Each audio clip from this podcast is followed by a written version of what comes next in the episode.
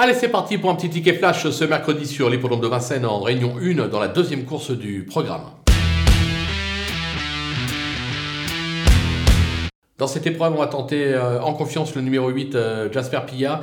Euh, limite totalement inconnu. En effet, deux sorties depuis ses débuts, deux superbes victoires. C'est l'entraînement de Laurent-Claude Abrivard qui est incontournable ces derniers temps, ces dernières années même. Alexandre Abrivard lui a associé une nouvelle fois. Il devrait lutter pour la victoire. Il y aura le JMB de service à battre, mais je pense qu'il en est capable, ce qui pourrait lui permettre de faire afficher un 4-6 contre 1 intéressant. On le joue gagnant placé.